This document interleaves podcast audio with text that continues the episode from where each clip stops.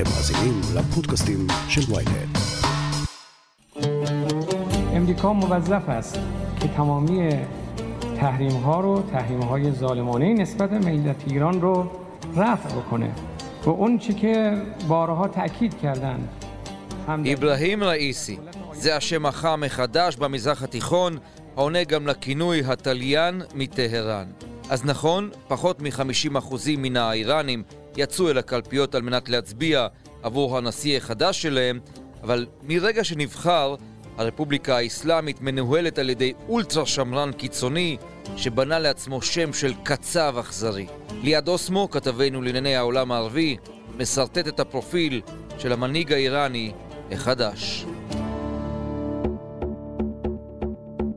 הכותרת, הפודקאסט היומי של ynet עם עטילה שומפלבי. ליעד, לפני הכל, שאלה בסיסית נדמה לי, מה צריך לעשות כדי לזכות בכינוי התליין מטהרן?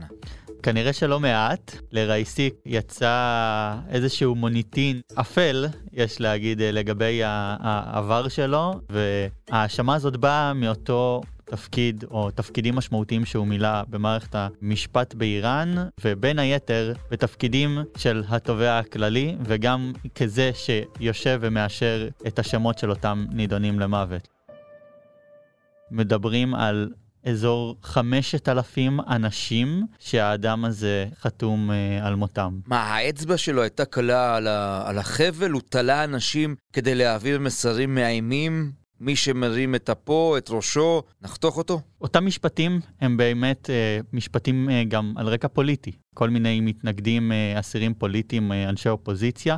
לטענתו, המשפטים האלה היו הוגנים, הוא ממש משתמש במילים האלה, והוא אומר אפילו שדווקא צריך להודות לו על זה שהוא סילק מהשטח את אותם אנשי אה, אופוזיציה ומתנגדי משטר עוד בימים הראשונים שאחרי המהפכה האסלאמית בשנת 1979 באיראן והדחת השעה. כדי להבין טיפוס כזה, נדמה לי שחייבים ללכת לרקע, לבית, איפה הוא גדל, ממה הוא צמח.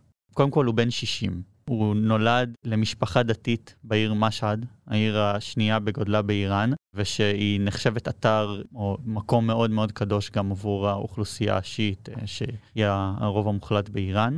הוא התייתם מאביו בגיל חמש, ומאז הוא בעצם הולך וגדל לתוך הממסד הדתי של איראן. הוא מתמקצע או לומד גם בסמינרים דתיים, ומשם הוא נכנס, נשאב אל תוך המחאה נגד השאה. fundamentalism took hold with a fury and a force that helped ignite the still impoverished masses in Iran. עד שבעצם בשנת 1979, כמו שציינו, יש את אותה מהפכה של חומייני, שהופך להיות המנהיג העליון של איראן. وکلایی که تعیین کرده است غیر قانونی دولت اون آدم. شمع از הממסד הזה הדתי משתלט על כל המוסדות במדינה, ומשם הוא מתפתח במינויים כאלה ואחרים, בעיקר בתוך המערכת המשפטית של איראן, עד לכדי התפקיד שהוא הגיע אליו ממש עכשיו כראש מערכת המשפטית של איראן. כלומר, לא, לא צריך להיות מופתעים מזה שהאדם שהאייתולות בחרו הוא אדם שגדל וצמח אצלם בעצם. בוא נסתכל על עובדה אחת. 593 אזרחים איראנים הגישו מועמדות כדי להתמודד לנשיאות. מתוכם בעצם אושרו רק שבעה מועמדים. שבעה מועמדים כשהשם של רייסי היה באמת מהבולטים שם. יש uh, טענות גם שדרכו הוסללה בעצם לנשיאות, בין אם באמצעות התפקידים שהוא מילא בשנים האחרונות, ואולי, אולי בעתיד גם, להיות המחליף של השליט. עד uh, כדי uh, כך. כן, של המנהיג העליון הנוכחי באיראן, uh, חמינאי. כלומר, זה אולטרה שמרן, כמו שאמרתי בפתח דבריי, זה לא בן אדם שאתה יכול לבנות עליו לדיאלוג פתוח עם המערב, אולי אפילו לא עם ארצות הברית. זאת הסוגיה שכשהתקשורת הבינלאומית ככה מסתכלת על הסיפור הזה עכשיו, שמנסים להבין מה, מי הוא הדמות הזאת, מי זה רייסי.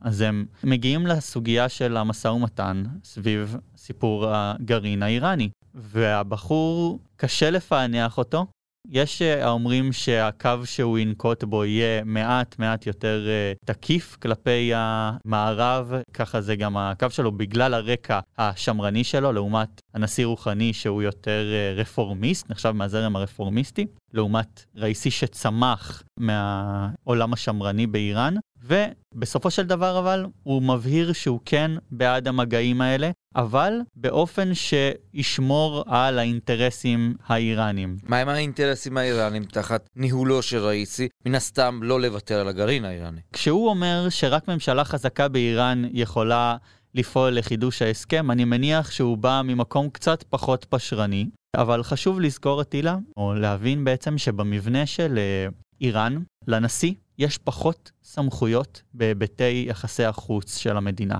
המנהיג העליון, חמינאי, הוא בעצם השליט הבלתי מעורער באיראן, והוא זה שקובע גם את יחסי החוץ והמון המון על יחסי הפנים, על מדיניות הפנים של המדינה. הוא דרך משמרות המהפכה מן הסתם. דרך משמרות המהפכה וכל המנגנונים, בעצם הוא השליט הבלתי מעורער על כל מוסדות המדינה. הנשיא, מה שנותר לו זה בעיקר להתוות את מדיניות הפנים באיראן, בין אם אה, עניינים כלכליים, חברתיים, דתיים גם, ולשם אלה האתגרים שמחכים לראיסי, מעבר להסכם הגרעין. בסופו של דבר אנחנו מבינים שהאם יהיה הסכם גרעין כן או לא, זה קצת מעליו, תהיה לו השפעה, הוא ממנה גם אישים נוספים אה, לממשלתו, שבסופו של דבר יצאו ויתראיינו גם לתקשורת העולמית, אז יכול להיות שהקו התקשורתי אולי יהיה קצת יותר תקיף, אבל בסוף המשא ומתן נסגר בחדרי חדרים, שם אה, מקבלים הוראות מגבוה יותר.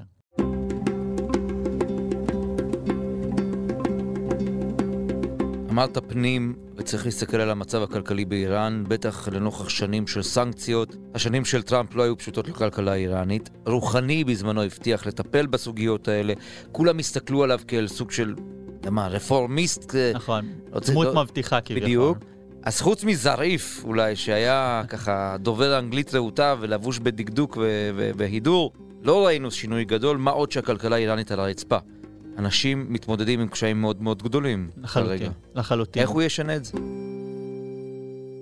זה האתגר המשמעותי ביותר שלו, אם uh, בהתחשב בכך שענייני הפנים יעסיקו אותו, ואנחנו מדברים על אוכלוסייה איראנית של 84 מיליון אזרחים, כשהכלכלה האיראנית אנחנו יודעים שהיא מבוססת מאוד על משאבי טבע, נפט וגם המון uh, עתודות של גז טבעי, וכל השאר הכלכלה uh, היא תעשייה וחקלאות. מה שמגביל כמו שציינת, את הכלכלה האיראנית, זה הסנקציות. הסנקציות המאוד קשות שהוטלו על אה, איראן מאז שטראמפ בעצם אה, נסג מהסכם הגרעין, וגם הסנקציות האלה הן מגבילות גם חברות אמריקאיות, גם חברות אירופאיות, שאירופה היא שותפת הסחר העיקרית. אה, של האיראנים.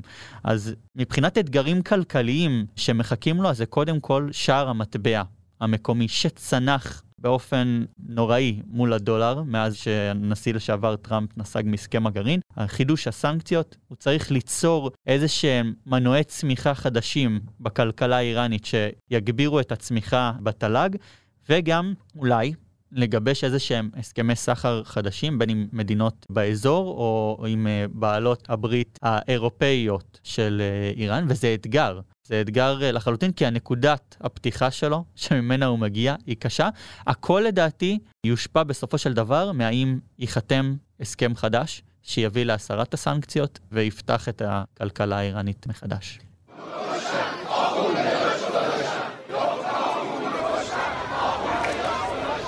איפה המוחים?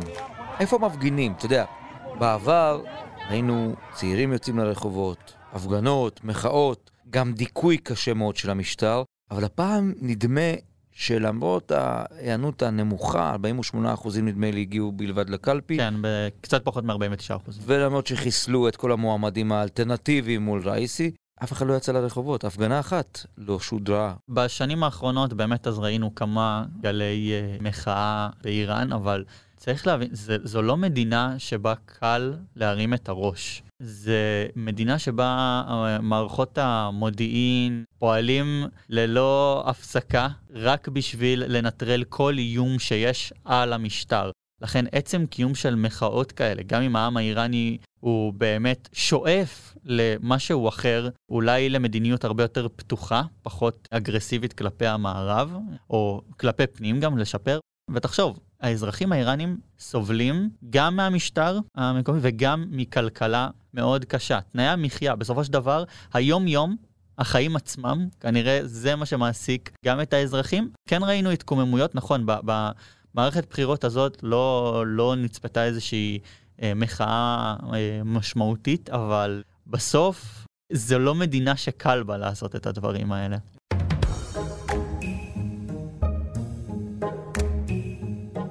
לפני שניפרד, אני רוצה לשאול אותך על אה, ראיסי והיחסים, יחסי החוץ שלו.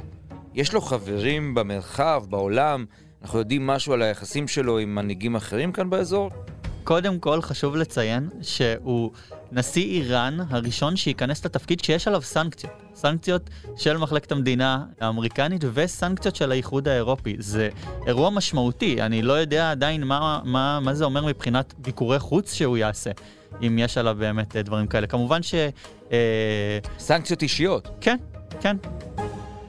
פורסם עליו דוח אחרי ההודעה, ההכרזה על הבחירה שלו, דוח של אמנסטי, שממש תקף את הדבר הזה וקרא לממשלות במערב שלא לשתף פעולה עם הנשיא החדש. כי הוא רוצח אכזר. לחלוטין, כי בגלל האחריות שיש לו על אה, אה, הוצאות אה, להורג באיראן, שותפים שלו, אה, או בעלי ברית של אה, איראן כמו רוסיה, הנשיא פוטין אה, בירך, גם ארדואן, אבל מדינות המערב לא ממהרות לברך אה, את הנשיא החדש. מבחינת ארצות הברית, הם אומרים, זה לא משנה כל כך מבחינתנו מי יעמוד בראשות אה, הנשיאות באיראן, וזה כנראה באמת נכון. מבחינת המרחב אצלנו, אז הוא כן זוכה לברכות כמובן אה, מנשיא סוריה אסד, מחיזבאללה, אה, אותו, החברים לאותו ציר אה, התנגדות במזרח התיכון, וגם ממדינות מסוימות במפרץ, איחוד האמירויות, אומן.